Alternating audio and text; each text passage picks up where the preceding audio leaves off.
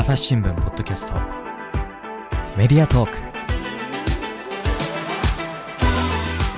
朝日新聞の飯沼正人です。本日は読者との双方向性を生かして記事を執筆するハッシュタグニュース 4U の取り組みを紹介したいと思います。そこで、えーと、ニュース 4U のキャップで大阪本社ネットワーク報道本部の石田貴子記者と回線をつなげています。石田さんよろしくお願いいたします。よろしくお願いします。お願いいたします。実はお久しぶりなんですね。そうなんですよ。はい。何年ぶりでしょうかね、もう。何年ぶりでしょう？僕が、あれ？入、新入社員の時だったかな？だったかな？はい、2016年ぐらいのですもんね。ね。はい。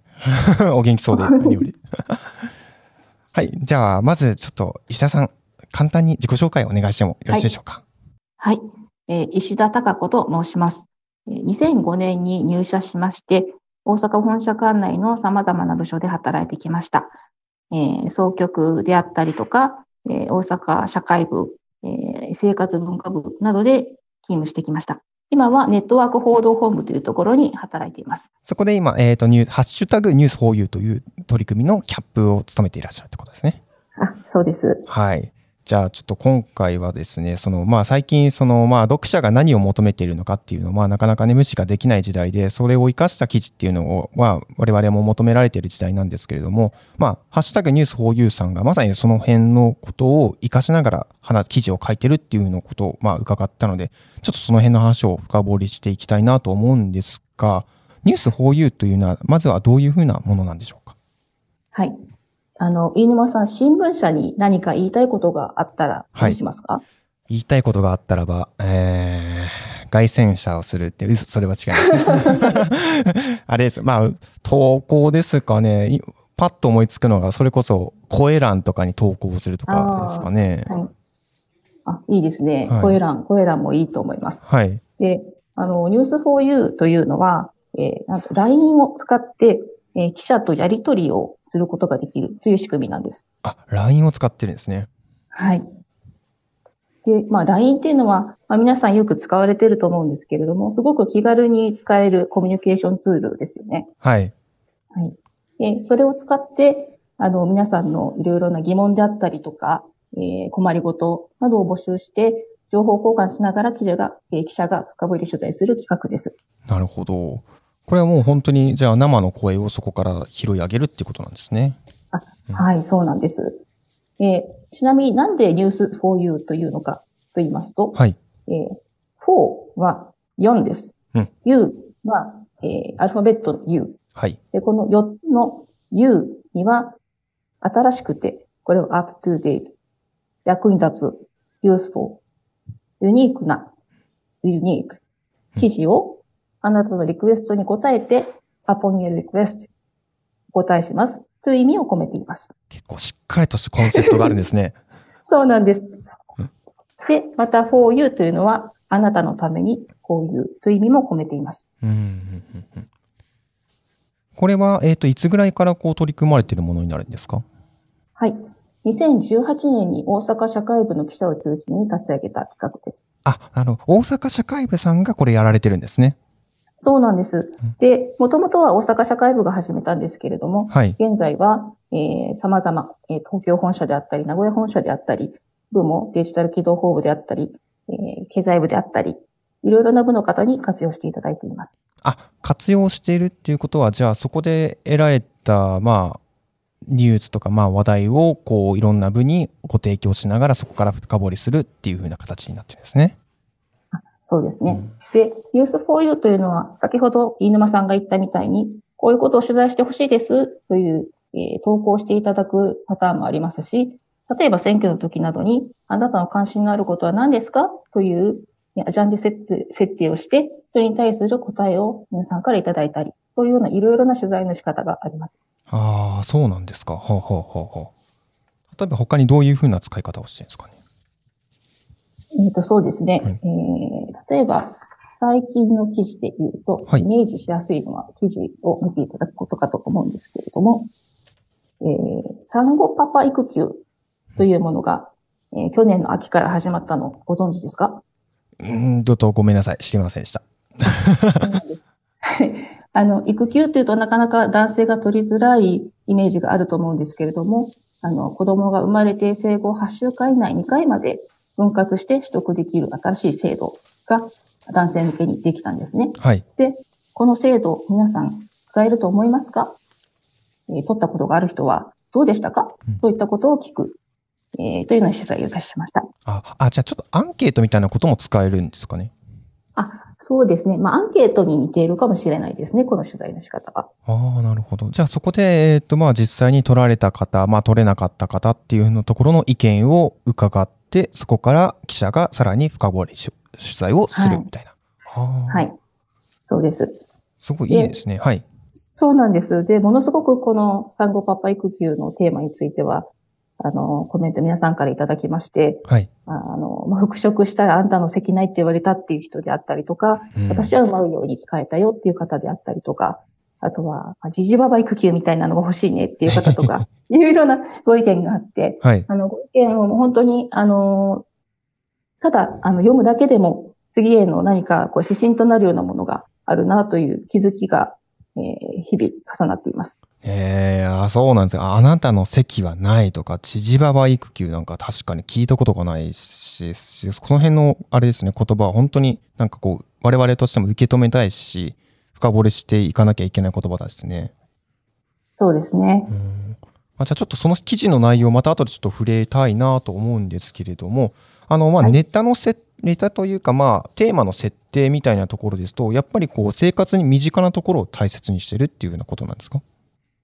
そうですね。あの、本当に私たちが暮らしていく中でおかしいなと思ったり、これはどうし、どうしてなのと思ったり、そういったあの話題を基本的にはテーマに設定するようにしています。ああ、なるほど。これは、ちなみに、あの、なんか、どれくらいの方が今登録しているとか、友達登録っていうんですか？はい。あ、そうです、その通りです。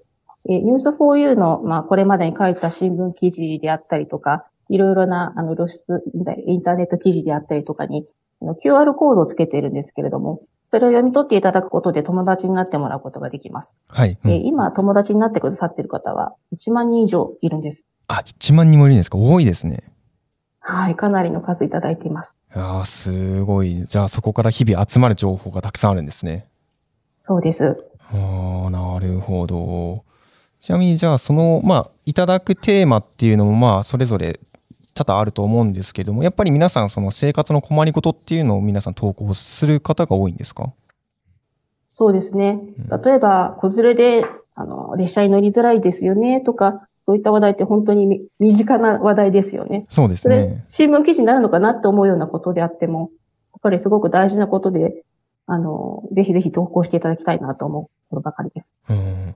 我々、あの、よく、まあ、市政の声を大切にしたいみたいなことをね、記者として言いますけれど、なかなか声を集めるって難しいですよね。そうですね。あの、例えば私も大阪本社で駆け出しの頃に事件担当記者とかしていたこともあるんですけれども、本当にあの、街に出て行って皆さんの声を、まあ、聞く。本当に。ランダムに、あの、話聞かせてくださいと言って、あの、聞いていたことをすごく思い出すんですけれども、あの、今回のような、あの、仕組みであったら、例えばその、私たちがたまたま梅田に行って聞いた人だけではなくて、はい全国津々浦々、いろいろなところ、もっと言うと海外にいらっしゃる方からも意見を聞くことができるというのは素晴らしいことだと思います。あ、確かにそうですね。我々本当にその、まあ、東京、本社だったら東京管内とか、まあ、福島だったら福島管内とか、そこの声に、まあ、集めるというか、まあ、固執すること多いですが、関係ないですもんね、SNS ならば。はい、そうなんです。ああ、なるほど。じゃあ、それだけもういろんな多種多様な声が集まるってことなんですね。そうですね。それも年齢も本当にバラバラで、10代の方もいらっしゃいますし、80代の方もいらっしゃいます。うーん、あ、そんな年齢幅もあるんですね。はい。あの、まあ、LINE というツールがおそらく、まあ、3、40代の女性の方にかなりこう浸透しているものというのもあるかもしれないんですけれども、その世代の方には特に関心が強いのかなと思っています。なるほど。そうですね。確かに。あとはそうですね。その、まあ、まあたくさん、まあ、こうやって、そその、まあ、記事というか、その、いただく声を元に記事をすに記事化していくっていう風なところなんですけれども、まあ、そもそも、まあ、ニュース 4U さんがこういう取り組みを始めたっていう、その理念っていうところも、やっぱりその、いただく声を大切にしていきたいっていうところになっていくんですかね。あ、そうですね。うんえー2018年にこれ、えっ、と、と取り上げ始めた、あの、企画なんですけれども、やっぱりその、あの、双方向性というのがもっともっと必要なんじゃないかなっていうところがありました。あと、これまで新聞がリーチできていない世代であったり、そういった方々に、あの、もっと、あの、新聞に親しんでいただきたいし、そういった方々の声も取り上げたいという思いがありました。ああなるほどまあ、リーチできていないっていうのは、やっぱり LINE を使っている、まあ、割と若い世代の方っていうふうなところもあるんですかね。あ、そうですね。うんなるほど。それから、あと、まあ、本当にいただく声っていうのは、本当生の声というか、本当に実際に体験している声で、本当に貴重だなと思うんですけど、この辺いかがですか？はい。いや、本当にそうだと思います。本当切実な、あの、思いをこう、ずっと書いてくださる方であったりとか、あの、一つ一つのコメント、まあ、全部にちょっと、あの、お返事をすることがつどつどはできないんですけれども、しっかり目を通させていただいています。なるほど。うん中にはやっぱりもちろんなかなか記事にできないなというか、まあ難しいなっていう思いもあるんですかね。そうですね。あの、したいなと思いつつ、はいあの、これは後でしようと思ってうん持っているものっていうのは結構たくさんあります。そうですね。確かに。あと、一つやっぱ思うのが、こういうふうな声を集めるときに、どこまでそれが真実なのかっていう、そのファクトチェックの部分も我々もう欠かせないところだと思うんですけど、この辺いかがですか？はい。あ、それはすごく気を使ってやっています。あの、中には、まあ本当に少ないですけれども、ご本人なのかなっていうのをちょっと確認しなければいけないような、あの、ものもありますし、あの、ご年齢を10歳ぐらいサボ読んでいらっしゃったとか、いろいろなことがあって、で、まあ、あの、まあ新聞ですので、それが、あの、30歳の方が言われたことなのか、40歳の方が言われたことなのかっていうの、ちょっと変わってきますよね。そねそのあたりも、はい、確認をさせていただいて、あの、主には、あの、ズームであったりとか、電話であったりとか、ご本人様とお話をして、あ、ちゃんと本当のことをおっしゃってくださっているなっていうのは確認しています。あ、なるほど。まあじゃあその辺の確認っていうのも怠らずにやってるわけなんですね。はい。ああ、なるほどな。そうですね。確かにもう記者だったらね、ほまあ、これまではその、まあ、対面というか、その、まあ、街、街中で、まあ、偶然出会った人に声を聞いて、で、そこから深掘りをして、まあ、深掘りをする時間もないですもんね、本当はね、そこで。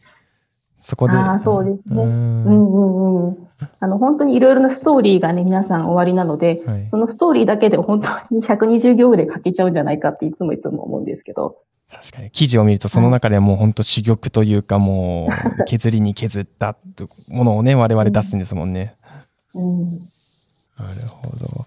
それから、あと、ニュース 4U さんは、その、まあ、そういういただいたコメントに限らずに、まあ、指揮者のコメントだったりとかも載っけたりとかしているのをよくお見かけするんですけれども、この辺やっぱりその、まあ、問題への解決みたいなところもぜひ、あの、提示していきたいなっていうふうな思いところもあるんですかね。あ、そうですね。やっぱりこれが問題だっていうのを取り上げることも大事なんですけれども、じゃあどうやったらそれが解決するだろうかっていうことを、まあ一つ、あの、指標を示してくれるのは指揮者の方であったりしますし、あの、指揮者の方にコメントをいただいて、それを、えっ、と、並べて、えー記事にするということはよくやるやり方です。うんうんうんうんあの。だから、こう、まあ、こういう問題が困ってる人がいるっていうのを、まあ、そのままにしないっていうふうなことですかね。はい。問題を解決しようというのが、この企画の趣旨の一つでなります。なるほど。うんあ、ちなみに、その、このニュースフォーユーさんの記事は、まあ、新聞に載っけたり、あとは、いろんなネット媒体とかでも取り上げられているって感じなんですかね。そうですね。あの、朝日新聞デジタルを検索していただくと、ニュース 4U、えっ、と、ニュースカタカナ4、えー U、ユニークの U ですね。検索していただくと、ニュース 4U で、を使って取材をした記事のえー一覧が出てくるページがあります。うんここを見ていただくと、あ今までこういう取材してるんだなっていうことを見ていただけると思います。なるほど。では、じゃあ実際にこう、どういう記事をこれまでね、書いてきたのかっていうのをちょっといろいろ見ていきたいなと思うんですけども、今、石田さんからいただいたレジュメの中で、こ今年度の記事一覧っていうのがあって、本当にこう見ると、はやっぱり生活に密着した話題が本当に多いですよね。あ、はい、ありがとうございます。例えばやっぱ子育て面で、まあ、子連れ専用車両どう思うかみたいなところだったりとか、あとは、参院選私の視点はっていうところで、これもあれですかね、LINE ので皆さんの意見をこう募った企画になるんですかね。はい、そうです。うん。えージェンダーレス水着が欲しかったねっていう話とかうん、うん、うん。ですね。うん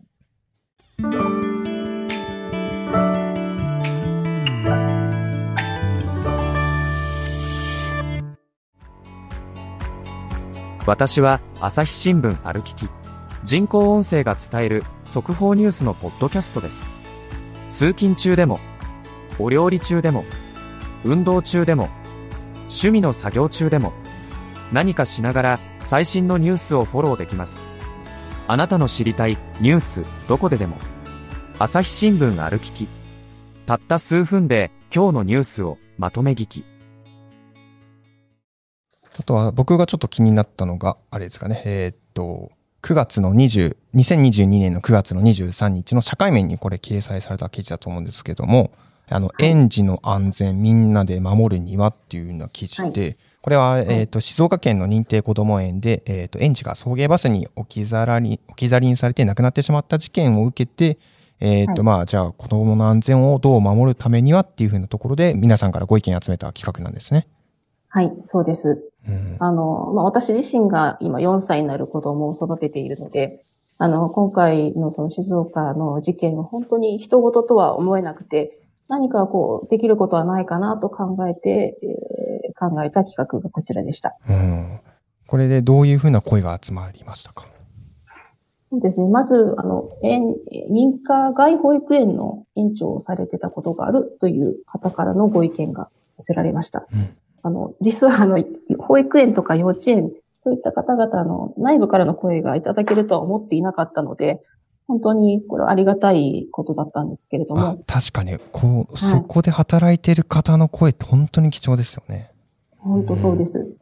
で、まあ、この方は現役ではなくもう退職はされていましたけれども、あの、コロナ禍が重なっているということも、あの、ちょっと不運であるなということをおっしゃっていました。なるほど。まあ、今、手元に記事があるんですけれども、この50代の女性の方は、えー東京の認可外保育園で園長をしていた方なんですが、いえーっと、まあ、表の門は、えーっと、鍵がかかっているんですが、裏門は、まあ、保育室の窓とか開けっぱなしで、まあ、そうやって園児が外に簡単に出れるような感じになっていたと。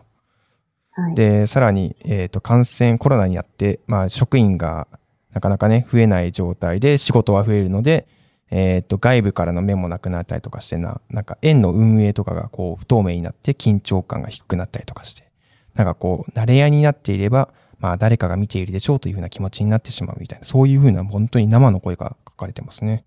はい。本当にリアルな声ですよね。うん。で、まあ私たち、まあ保育園に子供を預けているので、きっと、きっと園では適切に保育をしてくれているだろうし、うん安全に、えー最大限配慮して、えー保育してくれてるだろうと思って、なんていうか、言いづらいところがあるんですね。ああ、確かに。うんはい。ちゃんとできていますか？あなたたちの安全管理どうなっていますか？っていうことを、もっともっと聞いていただいていいですよということを、このえー園長先生だった方はおっしゃってました。ああ、そうですね。うん。疑問点は聞いてほしかった。どんどん園に聞いてというふうなコメントがありましたね。うん。はい。あそ、こでの答えがすごく大事だよということだったんですね。うんうんうん。そうですね。きちんとしている園であれば、ちゃんと、あの、適切な答えも返ってくるし、うん。えーそうやって、まあ、園と保護者とが、えーコミュニケーションを取り合うことで、より良い、えー保育ができていくようになるでしょうということでした。そうですね。本当に。そして次は、えっ、と、また同じ記事の中で、えっ、と、またこれはその、事故を防ぐための取り組みとしていい取り組みだなと思ったことも一つ書かれていたんですが、えっ、と、年少の園児が必ず年上の園児とペアでバスに座っているような例もあって、それを、えー年長が年少の園児を教室まで送るっていう園もあったというふうな、こういう声も届いたんですね。はい、そうですね。まあ、このやり方が全てではないとは思うんですけれども、まあ、特に今子供たちに責任を負わせるわけにもいかないですよね。うんですけれども、いろいろな対策をこう20、30、40、50にしていくことで、できるだけヒューマンエラーをなくそうという取り組みという意味ではすごくいいや取り組みだなと思って聞きました。そうですね。確かにこういう取り組みなんかも寄せられて初めて知るものとかもありますもんね。そうですね。あの、それぞれの園がそれぞれの取り組みをされている。よく最近、あの、顔認証であったりとか、あの、テック系で事故を防ごうというような、あの、取り組みもありますよね。ああいったものも複合的に、あの、取り組んでいくことが大事ではないかなと思ったりもしますね。なるほど。うん、そうやってまあ、今回はあれですかね、石田さんのこう、まあ、関心というか、まあ、問題意識からこういう声を集めたっていう形ですか？あ、そうですね。私自身もそうですし、あの、私が、えー、朝日新聞社内にある、えー、子育てに関心のある記者が集まる、なんていうか、まあ、グループがあるんですけれども、はい、そこで皆さんと話し合いをしている中で、今回の事件、何かできないかな、私も関心があるよという記者さんが何人かいて、で、じゃあ一緒にやりましょうということで、記事を企画したということです。なるほど。その過程の中で今回のそのニュース 4U のその LINE を活用するっていうのはどういうふうにやっぱこう活かされてきたと思いますか？うん、やはりその自分たちの感覚として子供が人質に取られているようでなかなか言えないよね。うん、でも言えないままではちょっといけないよね。という、なんていうか、まあ、記者本人の感想だけでは説得力がないですよね。皆さんどういうふうに考えているのかなっていうことをちょっと共有させてもらえないかなというふうに思ったんです。なるほど。確かにこう我々がこう思っているからこれはおかしいんだっていうといやちょっとそれは公平な見方なのみたいなところもあるけれども、こうやっていろんな人の声が重なるとあそうかもねっていう皆さんの納得とかにつながってきますもんね。そうですね。私だけじゃなかったなって皆さん思ってくださったと思います。うん、ああ、確かにそうですね。こう、市政の人の方の意見だと、これがまた受け入れやすくなるかもしれないですね。そうですね。で、またこれを読んだ、あの、園であったりとか、えー、行政の担当の部署の方であったりとかが、まあ、もう一度、あの、対策について考え直す機会にもなってくれたらよかったなというふうに思っています。うん、確かに。これ本当に有力なというか、本当に皆さんが、ね、耳を傾けるべき意見がこう寄せられてきたんですもんね。うん、なるほど。そしてまたちょっと、えっ、ー、と、気になったのが、えー、先ほどあの、ご指摘していただいた産後パパ育休の記事ですね。これが、はい、えー、っと、今僕が手元にあるのは12月の11日、フォーラム面で取り上げられた産後パパ育休の記事があるんですけども、これはあの、まあ、朝日新聞の中でそのフォーラムっていうところで、まあ、いろんなこれ意見を元に記事を、あの、オピニオン面とかで展開している取り組みがあるんですけれども、そこで、ハッシュタグニュースフォーユーさんも、あの、月に一度記事を書いてるんですね。はい。あの、まあ、これは月に一度というよりは、はい、あの、その時のテーマでニュースフォーユーを使ったら良さそうだなというものがあれば、えー、書いているという、えー、コーナーなんですけれども、はい。で、この産後パッパ育休について、一度、この記事の1ヶ月ほど前に社会面で、えー、記事をニュースフォーユーで書いたことがありました。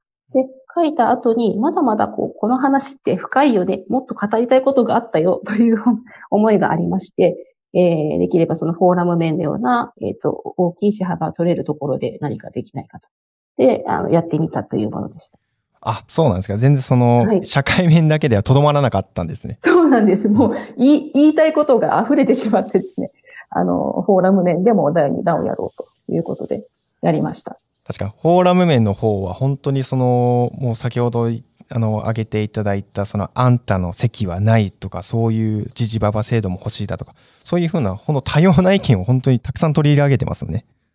そうですね。あの、やっぱり産後パッパ育休の話になると、まあ、それもとってもあの問題だなとは思うんですけど、どうせ男性が育休取っても役に立たないよねとか、なんかそういう話が集まりがちで、まあ、実際それも大変な問題なので、内識改革であるとか必要なんですけれども、もっともっと、あの、大きな問題があるんじゃないかなというのは、私自身もそれも自分の経験から感じていたところだったので、あの、ぜひ続きを書きたいなと思ったんです。なるほど。ここではどういうふうなことを書いていったんですかね？はい。あの、まあ、この、本当あんたの席はないって言われるような、あの、やっぱりその、職場の理解が足りないといくら本人がやりたいなと思ってもできないよというような一つの意見ですよね。うん。はい。そうですね。記事の中では、復職後、上司にあんたの席ないよとはっきり言われ、仕事はなくなり、同僚が仕事を回そうとしても子育てに忙しい方だからと上司が割って入ったと。で、この方が結局体調を崩して退職してしまったと。いやー、こんな話があるのかって思いますけどね。こんな話があるんですね。うんこれ本当に極端な例ですけれども、まあこれに似たような、あの、少し、えー干されたなっていうような感覚を得ている人っていうのは、まあ、いる、いることにはいるという感感覚でしたね、今回の企画では。ああ、そうなんですね。こういう声がちょちょ寄せられたんですね。そうですね。あの、なので、そう、まあ、あなたは、えーちょっと感触に行ってもらいますって言われたくないなと思う方々は、なかなか育休を取れないよね、という、そういうなんか悪循環というか、うん。がいつまでも続いていると。でも、これ今に始まったことじゃないですね。ずっと昔から言われてるんですけれども。うーん、確かに。そうか。じゃあ、まあ本当に制度があったとしても、それが現場でどう活かされているのかっていうところで、本当に生の声が出るっていうのは、本当に我々がこう、社会を考える上で、本当に有用な、あの、まあ、意見というか情報になってきますね。そうですね。あの、まあ、掛け声だけを上げるっていうのは結構やろうと思ったらできる。まあ、それもしてない企業さんとかもあるかもしれないんですけど、実際にそれをどう回していくか、現場でどう声かけをしていくかっていうことがすごく大事なんだなということを痛感しましたね。うん、そうですね。またその記事の中でね、あの、積水ハウスダイバーシティ推進部の方の、まあ、自分の会社の中の社内意識改革みたいなことも取り上げられてましたね。そうですね。うんこの積水ハウスは本当に、あの、すごくてですね、えー、1ヶ月以上の育休を取らせる独自制度、これをまあ導入されてるんですけれども、はい。えー取得率がなんと男性社員で100%だと100%。ということで。すごいですよね。で、あの、いろいろとリサーチをしている中で、まあ先ほど申し上げたように、何かこう解決につながるような、ここでいう、まあ、指揮者コメントとよく私たちが読むのなんですけれども、あの、コメントを、こう、意見をもらえないかなと調べている中で、積水ハウスのこの100%にたどり着き、うんぜひ話を聞いてみたいと思ったです。なるほど。いや、こういう会社も世の中にあるんだよって確かに知るきっかけになりましたね、本当に。うん、ううですね。うーんなるほど。それからまたあれですね、サイボーズの青野社長のコメントなんかも載っていて、はいこれが結構衝撃というか、まあ、腑に落ちたのが、やっぱり、それまで僕は会社に行くだけの会社人、会社人でした。それが育休を取ることによって、役所に保育園に病院に行って、社会って広いんだなと実感しましたと。うん、社会に進出しないのは、いしないといけないのは女性ではなくて男性であるというふうなことで、会社員であるから社会人ではないってことがよく痛感したってことなんですね。でそうですね。うんあの、サイボーズのこの青野社長はすごくこの育休とか、あー働き方改革という面で、あの、有名な方ではありまして、あのーまあ、今回、えーこのテーマを取材するにあたって、やっぱり外せないだろうなということで取材をお願いをいたしました。うんで、彼は、あの、いろいろな形で育休を取っているのが、あの、面白いなと思っていまして、はいまあ、いわゆるみんながよく考える、あ休むっていう育休ですよね。そうですねあの、。2週間休む。それが一人目。で、その次、えー、まあ、この方は、えっ、と、土日と水曜日を休むっていう休み方。これ二人目。えーはい。三、えー、三日、三人目の時には、えー時短勤務したと。うん。半年間。社長がですね。社長が時短勤務できるんですそうね。なんですよ。そうなんですよね。っていう3パターンをしたらしいんです。で、まあ、これも面白いなと思って、それぞれやってみて何が一番、あの、社長の家では、うん。または働き方ではフィットしたんですか？っていうのを聞いてみたいなと思って取材依頼しました。ああ、面白いですね、この方は。そうなんですか。うん何がフィットしたのかとか言ってましたか？言ってました。何だと思いますか？え？半と土日休み、短時間勤務。うーん、まあなんか時短勤務なのかなと思いますね。仕事がね、できるのであるから。あ、そうです。ははいい、ごめんなさい。そうなんです。あそうなんですか 時短勤務が一番良かった。あの、家族での評判が良かったっていうことなんですね。えそのー必ずしもずっと休まないといけないわけではない環境であったならば、時短勤務で、例えば毎日午後4時に会社出て、えー4時半にから必ず戦力になるんですよ、僕は。迎えに向きますよ。子供たちの相手もできますよという方が良かったと言っていました。ああ、なるほど。まあ、青野さんのそのご家庭の事情だと、時短勤務だと、まあ、家庭がよく回っていくってことだったんですね。へえ、はいうんなるほどな。まあ、こういうふうな意見もやっぱ聞くと、自分のまあ会社のはどうなんだとか、自分はどうしようかみたいな参考になりますもんね。いや、本当にそうですね。で、まあ、その青野さんの場合はこうだったという、まあ、一例に過ぎないので、うんそれぞれの方々が100人いれば100通りの育休の取り方があるんですよと。えーそれぞれの一番フィットするやり方で育休を取れるような柔軟性が必要なんだよねっていう話をされていました。本当にそうだなと思いました。そうですね。うんまたこの、あれですね、この記事の最後のところで、石田さんが自らの話をしてましたね。あ、はい、そうです。あの、私先ほど申し上げましたけれども、4歳の子供がいまして、うんえー育休、私は1年、1年1ヶ月取りました。で、その後、3ヶ月間夫が取りました。うん。これだけでも結構すごいのかなと思ったりするんですけど、そうです。どうですかね？いや、そうですね。だって、やっぱ、我々の仕事だと担当の部署とか範囲があるから、そこを離れると結構ですよね。うんなので、夫は結構頑張って、うんあの、下準備というか、仕事の引き継ぎであったりとか、あの、説明であったりとか、上司に対する、はい。頑張ってくれたんだなと思ってますが、あの、社内でも結構3ヶ月とか取ってる人は、あの、増えてはきているので、あまあみんなそういうふうに育休取れるようになったんだなとは思ってますけれども、まあ、当時そうですね。3ヶ月は結構頑張ったんじゃないかなと。いや、確かにそうですね。おー。これはやっぱりその、ご夫婦の中で、あの、まあ、お旦那さんも取ってほしいみたいな、そういうお話をしたですか？どちらかというと、夫が取りたいということあをー子供が生まれる前から言ってたんですね。へえ、はい。はまあ、確かにそうですよね。はい。い。うん、そうなんです。あの、それまで何と言いますか、あの、あんまり顔を見ない、本当に新生児の頃とかは、なんか知らないおじさんみたいな顔をされてたんですけど、子供には。ドラマでよく見るやつだ。そうですね。なんですけど、まあ、3ヶ月子供とじっくり向き合ってみることで、すごく信頼関係をお互いに築くことができたということを言っていて、はい。いろいろなところで、あの、育休はいいよと触れ回っていると聞いています。ああ、いや、そういう人がきっと大事なんでしょうね。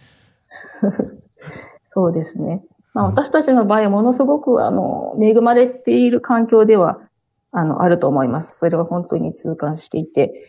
で、かつ、まあ、同じ社内で、同じ記者で、で、もっと言うと、同じ部署になったんですね、1年ほど前に。うん、うん。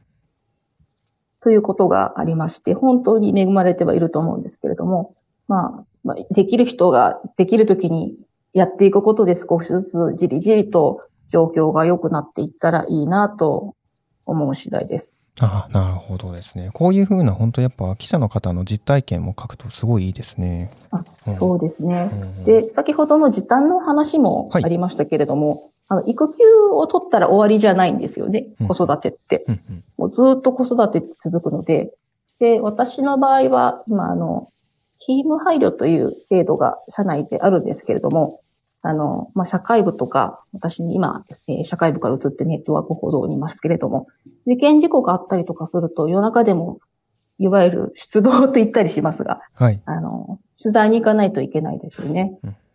うん。で、それがやはりか子供がいると、どちらかは家で子供の面倒を夜見ていないといけないので、えーその夜、えー出動をする回数を、えー少なくするであったりとか、あ泊まりの回数が一回減るとか、まあそういう、うその代わりお給料は少し減りますよという制度がありまして、はい。その制度を使って私は今まで働いてきました。で、多くの女性記者。もそういうふうに働いてきてるんですけれども、あの、まあ、一年前に同じ部署になって、ちょっとはたっと気がついたですね。うんあれ？なんだろう？これ、おかしくないか？と。うん。あの、同じ部署で同じ仕事してるのに、なんか私だけ勤務配慮取ってるなと思ったんですよ。で、同じ部署になることで気づいたんですけど、はい。で、どうしようかと。えー話し合って、ここは本当に二人で話し合いました。どうする？結構、けんけんがくがくやりました。献金額があったんですか？けんけんがくやりました。あの、なかなか男性記者で、まあ、いわゆる時短みたいなもんですよね。働き方する記者っていうのは。本当珍しいし、うんその働き方でやっていけるだろうかっていうことも含めて、研研学学やり、はい。で、2ヶ月おきに、その時短勤務、いわゆる時短勤務みたいなものを、夫婦で交代して取るっていう形に決着させたんですよ。夫婦で交代で時短勤務なんですね。へえ、はい珍しいですね。それもまた、きっと。そうだと思いますう。ん。どうするのがお互い、うん、公平であるのか、うんまあ、子供と一緒にいる時間を作るっていうことも自分たちにとってはプラスではあるし、はい。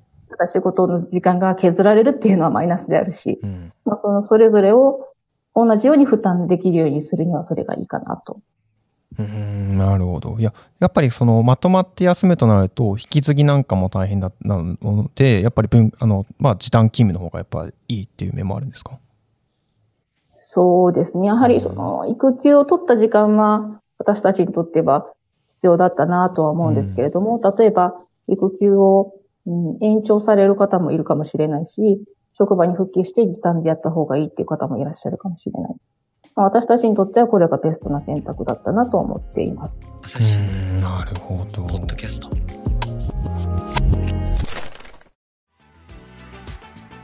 お話の途中ではございますが、この続きは次回お送りいたします。